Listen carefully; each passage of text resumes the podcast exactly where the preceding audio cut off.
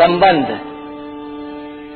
पूर्व श्लोक में अपने शरीर के शोक जनित आठ चिन्हों का वर्णन करके अब अर्जुन भावी परिणाम के सूचक शकुनों की दृष्टि से युद्ध करने का अनौचित्य बताते हैं।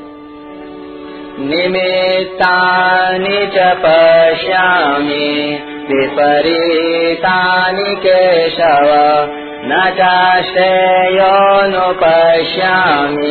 हत्वा स्वजनमाहवे इकतीसवां श्लोक। हे केशव, मैं लक्षणों, शकुनों को भी विपरीत देख रहा हूँ और युद्ध में स्वजनों को मारकर श्रेय भी, अर्थात लाभ भी नहीं देख रहा हूँ। व्याख्या। निमित्तानि च पश्यामि, विपरीतानि केशव। हे केशव, मैं शकुनों को भी विपरीत ही देख रहा हूँ। टिप्पणी। जितने भी शकुन होते हैं वे किसी अच्छी या बुरी घटना के होने में निमित्त नहीं होते अर्थात वे किसी घटना के निर्माता नहीं होते प्रत्युत भावी घटना की सूचना देने वाले होते हैं। शकुन बताने वाले प्राणी भी वास्तव में शकुनों को बताते नहीं हैं, किंतु उनकी स्वाभाविक चेष्टा से शकुन सूचित होते हैं। तात्पर्य है कि किसी भी कार्य के आरंभ में मन में जितना अधिक उत्साह होता है हर्ष होता है वह उत्साह उस कार्य को उतना ही सिद्ध करने वाला होता है।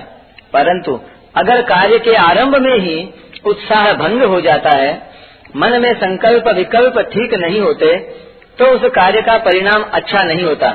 इसी भाव से अर्जुन कह रहे हैं कि अभी मेरे शरीर में अवयवों का शिथिल होना, कंप होना, मुख का सूखना आदि जो लक्षण हो रहे हैं, ये व्यक्तिगत शकुन भी ठीक नहीं हो रहे हैं। टिप्पणी। यद्यपि अर्जुन शरीर में होने वाले लक्षणों को भी शकुन मान रहे हैं तथापि वास्तव में ये शकुन नहीं है। ये तो शोक के कारण इंद्रियाँ, शरीर मन बुद्धि में होने वाले विकार हैं। इसके सिवाय आकाश से उल्कापात होना असमय में ग्रहण लगना भूकंप होना पशु पक्षियों का भयंकर बोली बोलना चंद्रमा के काले चिन्ह का मिट सा जाना बादलों से रक्त की वर्षा होना आदि जो पहले शकुन हुए हैं, वे भी ठीक नहीं हुए हैं। इस तरह अभी के और पहले के इन दोनों शकुनों की ओर देखता हूँ तो मेरे को ये दोनों ही शकुन विपरीत अर्थात भावी अनिष्ट के सूचक दिखते हैं। न श्रेयोनुपश्यामी हत्वा स्वजन माहवे युद्ध में अपने कुटुम्बियों को मारने से हमें कोई लाभ होगा, ऐसी बात भी नहीं है। इस युद्ध के परिणाम में हमारे लिए लोक और परलोक दोनों ही हितकारक नहीं दिखते, कारण कि जो अपने कुल का नाश करता है, वह अत्यंत पापी होता है। अतः कुल का नाश करने से हमें पाप ही लगेगा, जिससे नरकों की प्राप्ति होगी। इस श्लोक में निमित्तानि पश्यामी। और श्रेय अनुपश्यामी।